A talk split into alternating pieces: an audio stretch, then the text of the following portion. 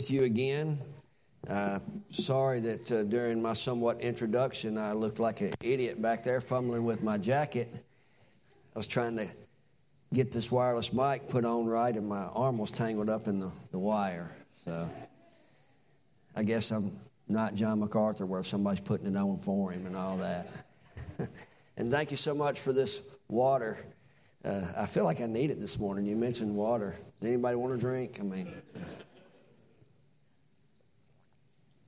Well, I feel honored and privileged to fill in for Matt again, and he is going through the book of Acts, so you need no introduction on what's taking place here, but he has charged me with Acts chapter 12. And, when I first read through Acts chapter 12, I thought, that's pretty cut and dry. What kind of sermon am I going to get out of there, God? I know you've got it there for a reason. And before it was done, I thought, wow, there's all kinds of stuff you can get out of Acts chapter 12. I read two different commentaries, every word they had to say on Acts chapter 12. And so my head is kind of full of a lot of stuff, so I wrote things down so I wouldn't stumble and ramble. But more so than you may realize, this chapter in Acts is very applicable to us today. And I want you, first of all, my hope and prayer for today is if you're here and you don't have a relationship with Jesus Christ, then that's my first and foremost hope, that today will be a day of salvation for you. Secondly, for the saints, I hope that you would be encouraged and reminded of who God is. Sometimes I wonder, when we sing the songs like we just sang, and we read the Scripture and we think about things, do we really grasp our Almighty God and who He is? Just like it said in Isaiah this morning as we read, the Creator, the one, He knows everything. He needs nothing from us. We need everything from Him. So before I read, I want to pray, and then we'll just dive right in. Father, thank you again for the privilege to be here with your people. We pray that Brother Matt and Aaron are getting an enjoyable rest, a revival of sorts. And, Lord, that you would bring them back to their people quickly and safely, whom I know they love so much, and the people love them. So it is a privilege to be here today, but the biggest honor is just the fact that it's your word. And I pray that you would keep me hidden, that you would speak, where we would hear from you, where we would see where you are speaking to us about yourself, that we would realize this is all about you. I pray that any lost would be saved for your glory, for the kingdom to grow, as we see that it continued to grow in this passage we're going to read. I pray for those that are here today that know you, to be strengthened and encouraged with all might, and have the same peace that we'll see the Apostle Peter had. We thank you for loving us. In Jesus' name, amen. So in the chapter 12 of Acts and so many other places in the Bible are a lot like today. Between Satan and the people, the rulers of this world, they try to tear the church down. They try to make the church seem irrelevant. They try to make light of God. They try to deny the fact that Jesus Christ came to this earth, lived and died on a cross and rose again. Because we know that Jesus said you either belong to Him or you belong to your father, the devil. So the first thing I think is important for people to understand nowadays, whether they believe it or not, that's what Jesus said. There's only two options. Just like in the end, it says He's going to separate the sheep from the goats. There's nothing else. There's no third party. There's no third choice. You either belong to Jesus or you belong to your father, the devil. I attend a Friday morning Bible study with a lot of men, and it's one of the greatest. I love it. And it's real Bible study. We're not just over there shooting the breeze. And We're in Revelation right now, which is very interesting. And you get a lot of perspectives. And I love the fact that nobody claims to have it all figured out. We read the text, we pray, we discuss it. But I've taught through the whole book of Revelation 2 different occasions in my life. And I go back and say, I don't know if I was right about that. It's challenging, and you can't just take that book alone, right? But one of the things that we all agree on is that the very God that we see in there that is going to return, and when we see Christ described with the flames in his eyes, the sword coming out of his mouth, those kind of things, his plan is his plan. It's not going to be thwarted by any man. And on that day, you need to know where you belong. You belong to him, or you belong to your father, the devil. We see the people in here that even claimed to know all about God didn't know him at all, and trying to destroy the very work that God was doing, and they could not. So let's look at what it says here. And I'm going to read through the whole chapter, and then we're going to break it down. About that time, and as you guys were in chapter 11 last time, and they were sending the relief out to Judea, about that same time, Herod the king laid violent hands on some who belonged to the church.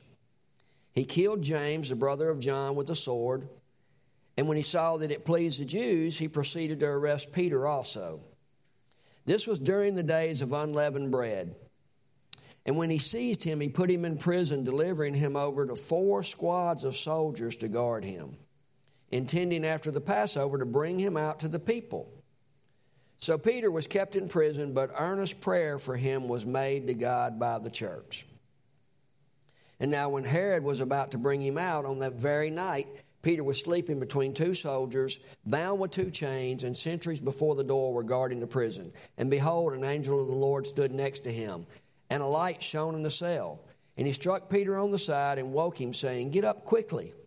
And the chains fell off his hands, and the angel said to him, "Dress yourself and put on your sandals." And he did so. And he said to him, "Wrap your cloak around you and follow me."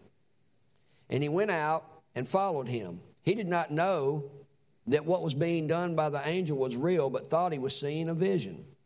And when they had passed the first and the second guard, they came to the iron gate leading into the city, and it opened for them of its own accord.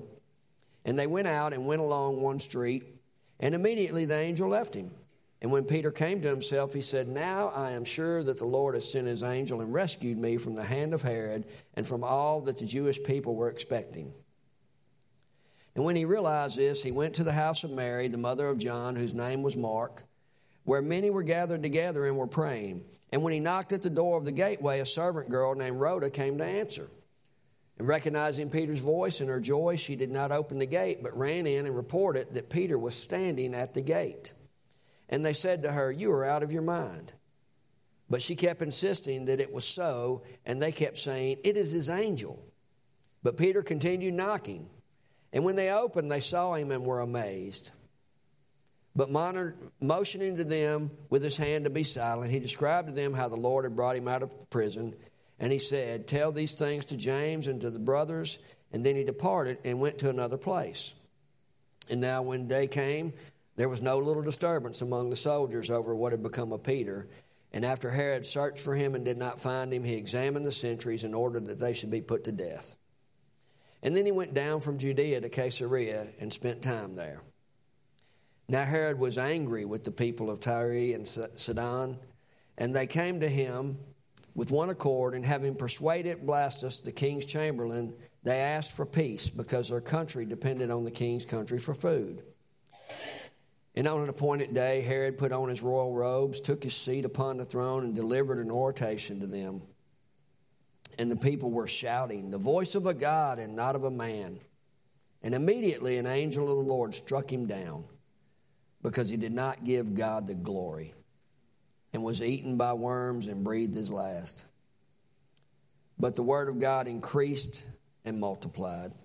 And Barnabas and Saul returned from Jerusalem when they had completed their service, bringing with them John, whose other name was Mark.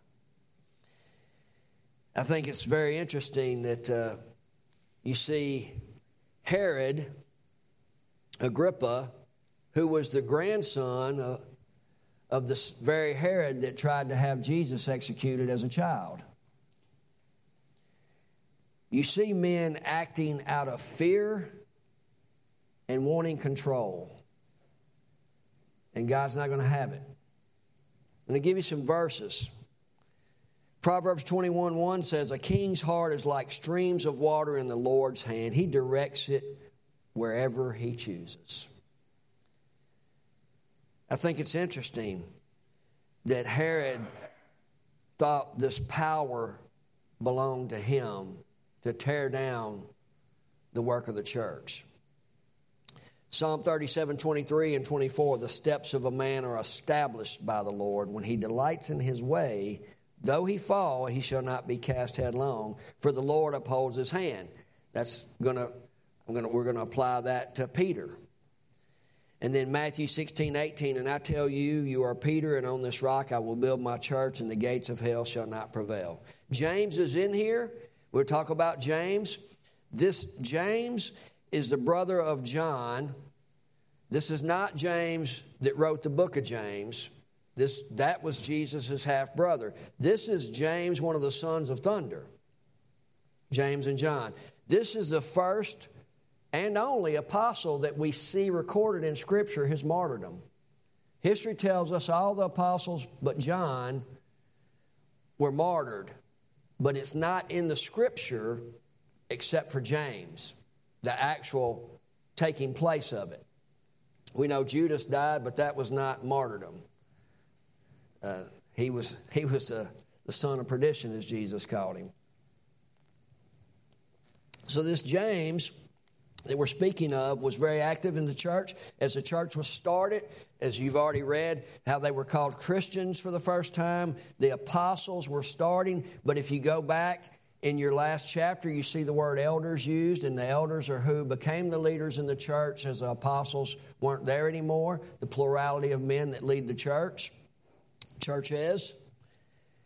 And I'm not going to spend time with that. I'm just kind of tying this in. So Herod Agrippa, being the grandson of who he was, he also had problems of his own. See, according to the notes I read by John MacArthur, he had run up a great deal of debt where he was, and he fled, and then he was put into prison for a little while. So he's not doing too well. And then when one person dies, he's let out and made a ruler. Kind of like today in politics, isn't it? Just go to prison and get a bunch of charges slapped on you, and when you get out, we got a spot for you on the city council. Or president of the United States, whichever way you want to look at it. Because this is the world's way. This is not God's way. But all along, God is directing. God has a plan. God is using these people. Herod has no idea that what he's about to do to James falls right into what Jesus said. And the first point in today's message is according to God's word. About that time, Herod the king laid violent hands on some who belonged to the church. So the first thing he did was he just went after other people in the church violently. Some passages say harassed. But they were either being killed or imprisoned.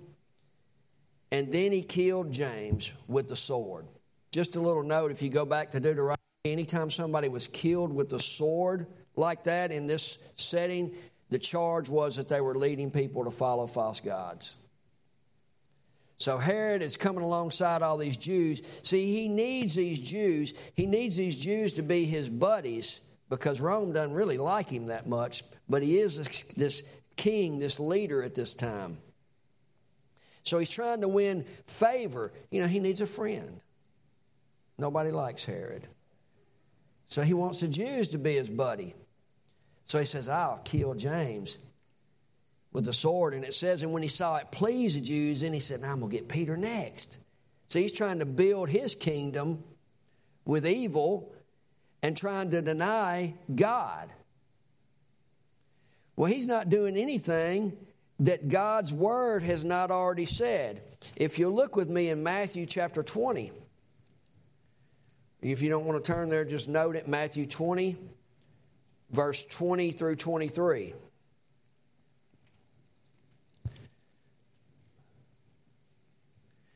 This is a time when the apostles are with Jesus, and here comes James and John's mother in Matthew chapter 20, verse 20 through 23. And the mother of the sons of Zebedee came up to Jesus with her sons, which would be James and John, and kneeling before him, she asked him for something. And he said to her, "What do you want?" And she said to him, "Say that these two sons of mine are to sit one on your right hand and one on your left in your kingdom." Well, you can't blame a mom for wanting something good for her kids, but that's a pretty big thing to ask. And Jesus answered, "You do not know what you are asking. Are you able to drink the cup that I am to drink?" And they, James and John, said to him, "We are able." And he said to them, "You will drink my cup. But to sit at my right hand and at my left is not mine to grant, but is for those for whom it has been prepared by my Father." James was told that very moment he was going to drink the cup of wrath. He was executed with a sword. Literally, his head was cut off because he stood for Christ. We talked about this in our Bible study. One of the questions came up because we were in the passage talking about the souls of the martyrs. I want you to see all this application that I can pull out of here today. If they come with a sword, are you ready to stand? We all say, yeah. The question that day was, what does it take? How does it feel to face martyrdom? That correct answer, I do believe, is we don't know because we've not had to face it. Any of you ever read Book of Martyrs or get their publications? When people in other parts of the world are regularly martyred for the cause of Christ, and when their very children encourage their parents, don't deny Jesus, when the children are the ones that are about to be martyred. That's standing firm. That's everything you've got poured out to Jesus. That's what James and all these other apostles did. John's the only one that they didn't kill. They boiled him in oil. They exiled him. We never see in history that he actually was executed, that he died of an old age. But he was willing. James was willing. Herod thought he was doing something great, making these Jews happy that claimed they knew this God that James was literally dying for. Because that's what Jesus said would happen. I remind you, Jesus said, "If I be lifted up, I will draw all men to me." He was talking about his death on the cross. And that's exactly how he died. So we see that according to God's word. The second thing is according to God's timing. In verse 3 through 17, we're going to look through there. So Herod sees how happy this makes the Jews. He's got some friends now. So he says, "I'm going to go get Peter." Peter, the big dog right now, Peter, the main leader. And if you remember that inner circle of apostles around Christ, Peter and James were both a part of that. So they seize him and put him in prison. And this was during the days of unleavened bread. So the Passover was coming up, and Herod didn't want to do this, bring him out and give him this so-called trial and turn him over to the Jews, which he was trying to execute him too. During this time, because there was a lot going on, he really wanted the Jews to like him a lot and be able to show out, so he wanted all the attention he could get is what's going on here. And he doesn't want Peter to get away.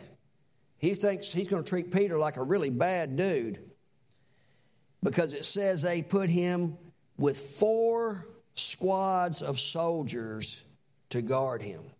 4 squads, 16 men to guard one guy. The squads rotated, so 2 men were chained to Peter at all times. 2 men were guarding the door at all times. When their shift ended, the next 4 took their places. It's highly unlikely most people were going to get out of that situation. But you think about it. 16 people assigned to guard Peter. Herod really wants to have this day with him. Not because he really doesn't like Peter, because Herod has set himself up as this great ruler and does not care anything about God.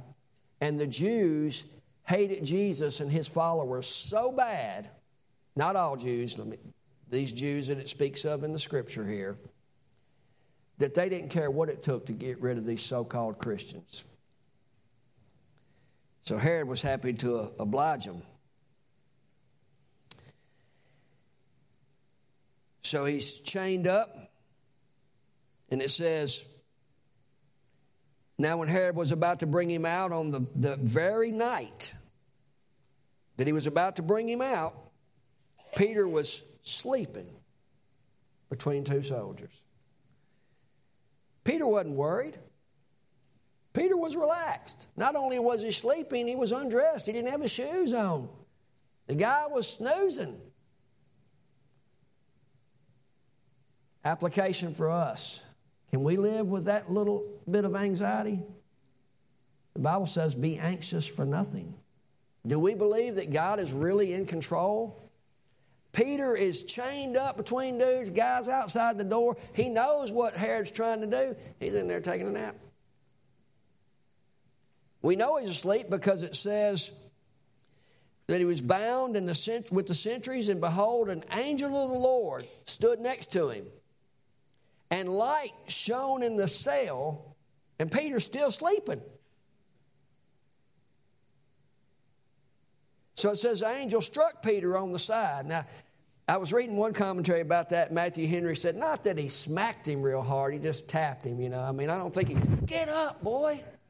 Let's go. But sometimes we need that. I'm glad somebody besides me acknowledged that. Because I think that's what God wants to do sometimes. Say, get up. I'm God. I'm in control. Let's go. I was listening to it, not reading through the book of Exodus. I'm reading somewhere else, and I'm listening to Exodus. And all the excuses Moses was giving God, well, he wasn't the guy. And I was thinking about this, and I wonder if God said, you better get up and go, or I'm about to strike you. So it says this angel struck him in the side and woke him up, saying, get up quickly. And the chains fell off. You notice it doesn't say the angel unlocked the chains. The chains fell off. Not only that, the angel said, dress yourself and put on your sandals. And he did. And he said to him, wrap your cloak around you, like we are actually leaving. Get your coat. So he puts his cloak around him, and he went out and he followed him. And he did not know that what was being done by the angel was real, but thought he was seeing a vision. And then they passed the first and the second guard, and they came to the iron gate leading into the city. And I know this, I don't want to over-spiritualize this, but I love this. It said, it opened for them of its own accord. I don't know why that has stuck out to me. Every time I keep going through this passage, they walk up to the iron gate that is locked. I mean, they've already cruised past all the guards. I mean, he's getting dressed and putting his coat on. There's two guards right there. The chains fell off of Peter. They're right there. Then they walk out the door. There's those guards, the first guard, the second guard. They come to the iron gate. The chains just fell off. Now the door just opens. See, this is who God is. This is our Creator, our Redeemer, the lover of our souls, the one that has guaranteed you, if you trust in His Son as Lord and Savior, you will spend eternity with Him in paradise. No matter what man tries to do to you here, they have nothing except what God allows. Does that sound familiar? Pilate, in all his pomp and circumstances, talking down to Jesus, Jesus said, "You got nothing except what my Father allows you to do." Jesus said, "No man takes my life. I lay it down." That's the same God. If you belong to Him, that's your God. Doesn't matter what men try to do or what men try to say. It doesn't matter what your friends try to lead you astray. Let me tell you something. Let me talk to you young people for a minute. And I want you to listen, because I was young one time. That may be hard to believe. And when I was your age, I didn't give a rip about Jesus. I cared about me. And I wanted to be cool, and I wanted to fit in. I ran with the wrong people, and I did all the wrong stuff. And I'm not telling you this to glorify it. I'm telling you because, young people, you need to listen to people that have been there. It's real. And unless you've ever woke up in the middle of the night and been terrified with sweat pouring down your body because you knew you were going to die and go to hell, you don't understand what I'm talking about. But your friends and your buddies ain't always going to be there. Don't listen to them unless they're leading you to grow in Jesus Christ. Girls, don't listen to these jerk guys that are out there, because they're going to be like I was. They don't care about you. They don't care about making you a more godly young woman. They don't see you as a sister in Christ, created in God's image. They see you as an object for their enjoyment. Young men, you better pay attention. I'm not going to let the girls off the hook either. They're the same way. If they're not leading you to grow in Christ and wanting to see you develop into a godly young man, get away from them, because they have other plans. And the people that say just a little bit is not going to hurt you. Yes, it is, because a little bit leads to a lot. No, not me. I can control it. No, you can't. I promise. You can say it all day, and you can even try to make yourself believe it. And one day you're going to wake up in the worst shape of your life and realize that you are slowly killing yourself. And you got no hope. And nobody to turn to, and nobody to cry to, because they're not your real friends. Jesus is the one that sticks closer than a friend and a brother. And if you follow Him, who cares what anybody else says? Peter was not worried because he knew who he hung with. And you think you can get away with that, and you can walk out the door, and man, we hear that all the time. I don't care if you hear it 1,000,000 times. I don't care if you hear it till the day you die. Listen. Listen to me. You can sit there and say, "Look, old guy, you don't know what you're talking about. It's a different age. This is 2024. Yes, I do. Same stuff been going on since then. Nothing new under the sun. They may have some new names out there, may have figured out how to make things look a little different, but it's all the same. I truly care about especially young people. I would do anything in my power to keep a young person from living the life I lived. It's not exciting, and it's not fun. Believe it or not, the most fun I've ever had in my life is since at 25 years old I came to know Jesus. Because I have hope. I felt loved. So you think these guys and girls, "Oh, I love you so much. Oh, one day we're going to get married." Please. Yeah, right. You're driving some hush puppies and you know, mooching money off your mom and dad, and you're telling this girl you're going to marry her. Mm-hmm. Now, we laugh about it. I'm serious. And the sad part is some of y'all will believe that junk because they're smooth talkers. The world has its ways.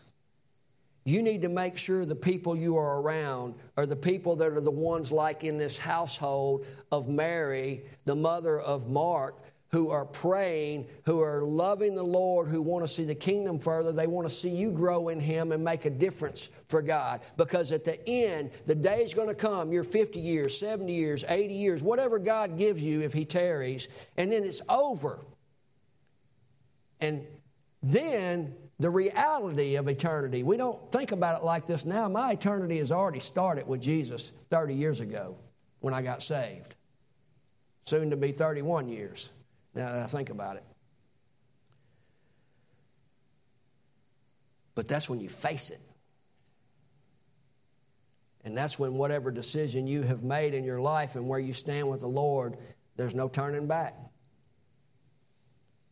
You can think, well, I'm still alive. I got plenty of time, preacher. Yeah, there are a lot of people think they got plenty of time. A whole lot of them. You read about them every day. They got no more time. They thought they had plenty of time. Even though James knew Jesus said he was going to drink the same cup, he didn't know when. He didn't know when. The day that they came and got him, he probably didn't know that was going to be the day. Only God knows that. But he was living for the Lord. He was walking with Him. All right, I'm going to move on. I told you there's a lot in here. So they come out of this gate that opens up. It's pretty cool what all you can get out of a passage about a gate opening by itself. I think I'll write a book on that passage. Joking. You don't want to read anything I write. So they come through the gate. The angel's gone. Peter came to himself in verse 11 and said, "Now I'm sure that the Lord has sent His angel and rescued me from the hand of Herod and from all that the Jewish people were expecting." You see what Peter's saying? The Lord rescued him from the hand of Herod and all the Jewish people were expecting. The expectation was now they were going to get to see Peter put to the sword. But when I said the second point was God's timing, I did tell you all that, right? According to God's timing. Do you remember when Jesus came to Peter after His resurrection and said, "Peter, do you love me?" 3 times, and Peter answers Him 3 times. And He says, "When you're a young man, you went where you wanted to and did what you wanted to. But when you're an old man, you're going to be led somewhere you don't want to go." Signifying the day was going to come and Peter was going to die for the cause of Christ. I think maybe part of the reason Peter could relax is he's thinking, not an old man yet. Ain't my time. Herod, he thinks he's all that. You guards. It doesn't tell us. He's probably in there witnessing to the guards. I mean, that's usually what the apostles did when they were in prison. We see Paul talking about it. Paul and Silas praising the Lord. I wouldn't expect anything different from Peter, the rock. Then you guards, I mean, you never know. He could have said, "You guys may not think so, but I'll be seeing y'all around a little longer." Those guards probably don't know what's going on. But Peter was not worried. So he's out in the street, which is probably not the safest place to be right now because he's an escaped prisoner. And this was, it said, the very night. So Herod was getting ready to get him. So there were probably people up and about and stirring. And he comes to the door, says he realizes this, and he comes to the house of Mary. Mary, the mother of John, whose other name was Mark. So this is not John the Apostle. And this is not John that wrote the book of John. This is Mark that wrote the book of Mark. This is the Mark that goes on mission. This is the Mark that Paul gets upset with, but later on says he's useful to me, could you send him? Grace, mercy, forgiveness, all applied right there from Paul to Mark and back and forth. So this is that Mark. This is his house. He's not there right now, and we'll see that in a little bit, but this is his mother.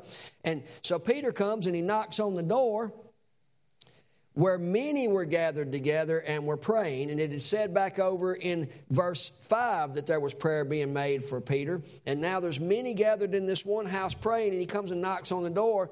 And I tried my best to figure out the specifics of why the servant's girl's name would have been mentioned. The only thing I can come to is when Luke wrote this, somebody knew who she was. God wanted her name in here. Her name's recorded. It was a girl named Rhoda, and she came to answer the door, and Peter's knocking, and she recognizes Peter's voice, and I love this. In her joy, she didn't open the gate, but ran in and said, "He's out there." She didn't open it. "Peter, it's Peter. He's out there knocking on the door." In her joy, in her great excitement, Peter's out there knocking on the door, and she doesn't open the door. She goes back and tells him. Well, they tell her, "You're crazy. And Peter ain't out there." Look what it says. They literally said, "You are out of your mind." But she kept insisting that it was so. Now all she had to do was go open the door. But she's arguing with him. She's defending herself. And they kept saying, "It's his angel." Now, I read about that in a commentary. Matter of fact, it was John MacArthur's commentary. I used MacArthur and Matthew Henry for this one. And he said there was a superstition the Jews had that everybody had a guardian angel, and when they were killed, when they died, the angel came back appearing to be them.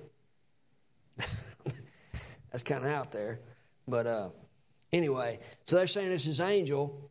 But Peter continued knocking. And when they opened, they saw him and were amazed. Now, application.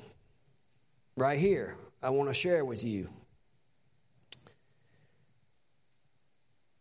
They're praying for Peter, and then when God answers their prayer, they don't believe it. Is that ever us? Do you pray? God's probably not really going to do this, but I'm going to ask him anyway. I believe Jesus taught us that we're supposed to pray and believe. And James tells us that the effective, fervent prayer of a righteous man availeth much.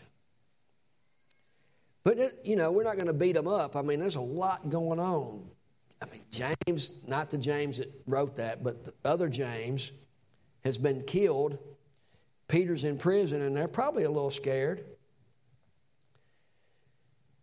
So they're all excited.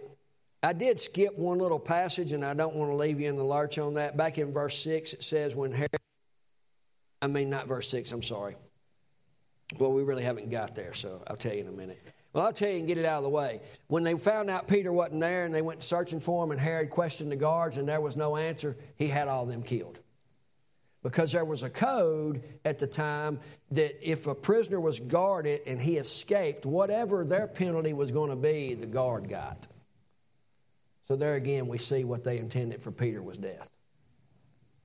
But God said, not yet. He's not an old man. You're not going to lead him where he doesn't want to go until I say.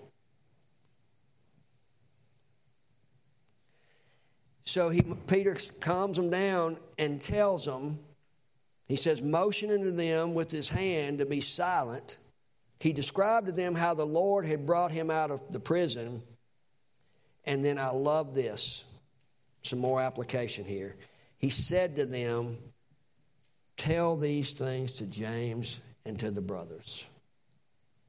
And then he departed and went to another place. And just a note on that, you don't really see much about Peter in the rest of the book of Acts. It's more focused on Paul. But Peter left that area at this time. But before he left, he wanted encouragement to be given to the brethren. Go tell James. The James that writes the book of James. Jesus' brother. How often do we encourage the brothers and sisters that we know when God does something wonderful in our lives? Do you share that? I don't know what y'all do during the middle week right now. I can't remember. I'm sure I've been told. But a lot of churches have prayer meeting. I want to pray for Aunt Sally's big toe. She got a hangnail. I want to pray for my brothers, sisters, mothers, cousins, uncle. He's got a cold.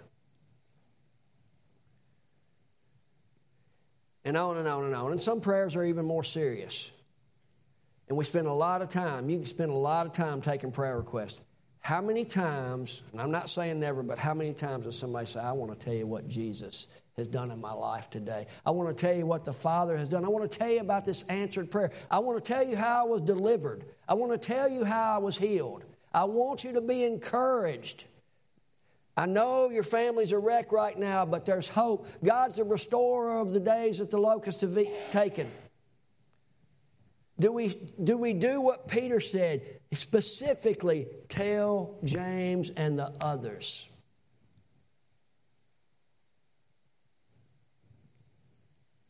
This is a group that was so excited and worked up when they saw Peter, he had to motion to get them to be quiet. And he says, now you tell others. Let them know. In other words, tell them to stand fast. Their life is in God's hands and His timing. Do you believe that today? Do you know there are people that live every day of their life worried about when they're going to die? I'm not talking about people that are sick. I'm talking about healthy people. They're always got something to worry about, which is very unhealthy. Be anxious for nothing. Why? Because God's in control. If God could speak the world into existence and set time in motion, and He says it's appointed unto man once to die, and then the judgment appointed. In other words, your time is already set. You're not going to change it. Even if you go do something stupid and you die, that was the appointed time. And if you go to the gym and work out every day and eat nothing but lettuce and you're one of those kind of people that my doctor wishes I was and all that kind of stuff, it still doesn't mean you're going to outlive me. It means your time is appointed. I'm not against taking care of ourselves, don't get me wrong. But I'm just saying, man is not going to change God's timing. We can't do it. And the last thing is according to God's plan. So now Herod was angry with the... Well, first, let me give you this little note right here because it was so funny. Again, I'm going to refer this to John MacArthur. I wish I could take credit for thinking this up. It said, after Herod searched for him and did not find him, and he examined him and put him to death, it said, then he went down to Judea and Caesarea because he was upset and he needed a vacation. He needed some time away. I thought that was hilarious. But he went and spent time there. You think about it, Herod had a whole reason for doing this, and now it was blown, and he wasn't going to make more friends. And then he got angry. So according to God's plan, after his little vacation, he got angry with the people of Tyre and Sidon, and they came to him with one accord, and having persuaded Blastus, the king's chamberlain, they asked for peace. So what was happening here was Herod was angry with this other territory that, as we see in the passage here, that depended on him for food and other stuff like that. Well, the way it worked is if the king got angry at somebody, then this guy Blastus, he was his chamberlain. He was like a mediator. So the people came to him and said, hey, could you smooth it out for us? Man, we don't want to make him mad. So he smooths it out for him, and it says that on an appointed day, Herod put on his royal robes. Now, these robes, I read about this. It was very interesting. Had silver in them. They were made with silver and things, and when the sun hit it, it's just blinding, sparkling. You couldn't even hardly look at him, because the light was reflecting so much. I mean, can you think of how arrogant somebody has to be to have their robe made out of silver? I mean, he had a pretty high opinion of himself. And he put on his royal robes, and his whole attitude here, he took his seat upon the throne and delivered an oration to them. Oration. However you pronounce it. I came from Okave, and I don't know. They didn't teach me that word. And basically, he gave a speech.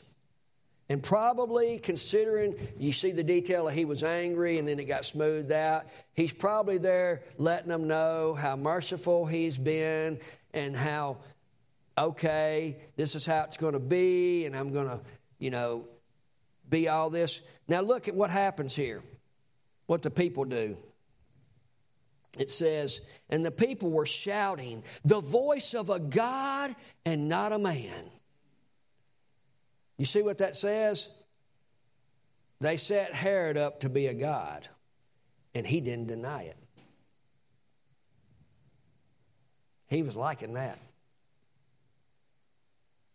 And all they were doing was, for lack of a better term, smooching up. And immediately, an angel of the Lord struck him down because he did not give God the glory. If he would have said, well, I don't know, because this is what happened, but he didn't say, I'm not a god. I'm just a good speaker and I got a cool robe. You need to be thanking God, even if this weren't even so, but something, give God the glory. But it says he did not give God the glory, and immediately he was struck down, and he was eaten by worms and breathed his last. You want that to be written about you one day? Eaten by worms and breathed your last. So I read about that too, and that's literally what happened to him. And it went into kind of details that I'm not going to go into because it's kind of gross. But history says that he suffered in excruciating pain for 5 days before he died. That's what Josephus writes, the great historian. You don't try to take the place of God. You're going to get up there and take God's glory? Better watch out for the worms. Because that's literally what just happened. And he breathed his last. But according to God's plan, with all that Herod was trying to do to wreck the church, win over the Jews, all the Jews were trying to do to stop the church, stop the spread. Verse 24, but the word of God increased and multiplied. The church grew. Back up in the book of Acts, I've already covered it. 3,000 in one day. Every time persecution came, the church grew. You can't stop God's plan. You're not going to destroy his bride.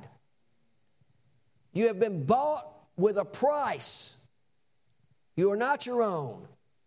You belong to him. He gave his son, Jesus, us as a church, as the born-again believers, the body, to be his bride, and no man is going to stop it.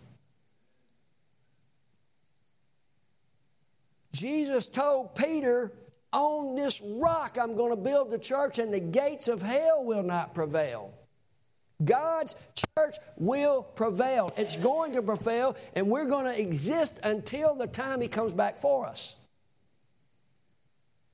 Do you believe that? Do you live like that? Do you have that kind of peace? Look, we have brothers and sisters that are being persecuted all over the world right now. And all we're doing is getting fatter and lazier in America. Sometimes I believe when the Bible talks about that great falling away, most of it's going to happen right here in the USA. We jokingly mention politics or our country or whatever, and I heard Brother Stan pray about our country so divided. Divided as in conservatives versus liberals. Where does that put the Christian? We don't even have enough Christians in this country anymore to vote for the right people. And I'm not trying to tell you to vote for, but if you're voting for people that are against God and against His stuff, you're not voting for the right people. And they're probably not much of a choice anymore. But we got to stand firm. The country looks like it looks because it is what it is. If we had more Christians in this country than we do lost people, things would look different. That's just the way it would be. That's just a fact. So we don't need to be walking around like we're God's special people anymore. He's blessed us beyond measure, and all we do is kick Him out of everything and spit in His face and tell Him we don't want anything to do with it. If I want to be this boy or a girl or whatever I want to be, I can be it. I can marry whoever I want to, if they want to call it that. I can live how I want to. I can do what I want to because I don't care what your word says. All along, those people are being blessed by the common grace of God. And we stand by and watch. And I believe that's how come we are where we are today, because we've stood by and sat on our laurels because we got it good and nobody's bothering me. See, these people during this time were vocal. They were dying to get the church out there, and God honored it, and the gospel spread. Look at where the gospel's spreading today. Look at the numbers today. If you want, the numbers don't usually lie. How much is the gospel spreading in America? Look at churches that just since COVID, people haven't come back. They're going to ride that COVID thing to the end of time. I'm not making light of being sick or anything like that, but sooner or later, if you love Jesus, you've got to get back with His people. And if you can just stay out forever, then I don't know. But you want to see where the gospel's spreading, where people growing, the gospel's growing, the church is growing? China. I talked to somebody the other day that has been on the mission field for many times. You'd be surprised about Iraq and Iran. I was. And there's a connection, persecution. So we got it easy. We don't have to struggle. Nobody's storming that door. Sorry to get worked up there. And I'm pointing at myself. Do I even go across the street to my neighbor's house, who's not going to shoot at me? Might say, hey, I don't want to talk about it. My coworkers. The person that waits on you at the restaurant, your mama or daddy. Maybe your best friend. We're too scared. We don't want to offend them. We're going to love them right on into hell. These people were willing to die to let people know how much they were loved and what Jesus had done for them. And God's plan wasn't going to be thwarted. So don't misunderstand me when I say the church is going to prevail. America is not the only place the church exists. And the only thing that's really destroying the church here is the lack of God's people doing what they need to do. And then the last part of this chapter, because I don't want to leave it.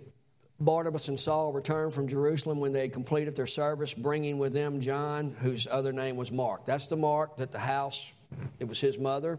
That's the Mark that wrote the gospel. So they brought him with them. So at the beginning, about that time when Herod started this, they had left to give the relief, and now they're back. They weren't even thwarted. They did what they were there to do. Gives new light to giving, too. They were given sacrificially to help people that were truly in need. They were sending relief to the brothers. There should not be one born-again believer, I believe this with all of my heart, anywhere in this world that suffers financially or material need, because I think the church ought to take care of them. If they're really following Jesus and living their life and doing what God wants them to do, they shouldn't have to suffer. And that's what these guys were doing. So the encouragement to you, stand strong, be anxious for nothing, believe what you pray, tell people what God's done, make sure you're following the one true God, share the gospel, and watch God give the growth. Amen. Let's pray. Father, we thank you for letting us be here today.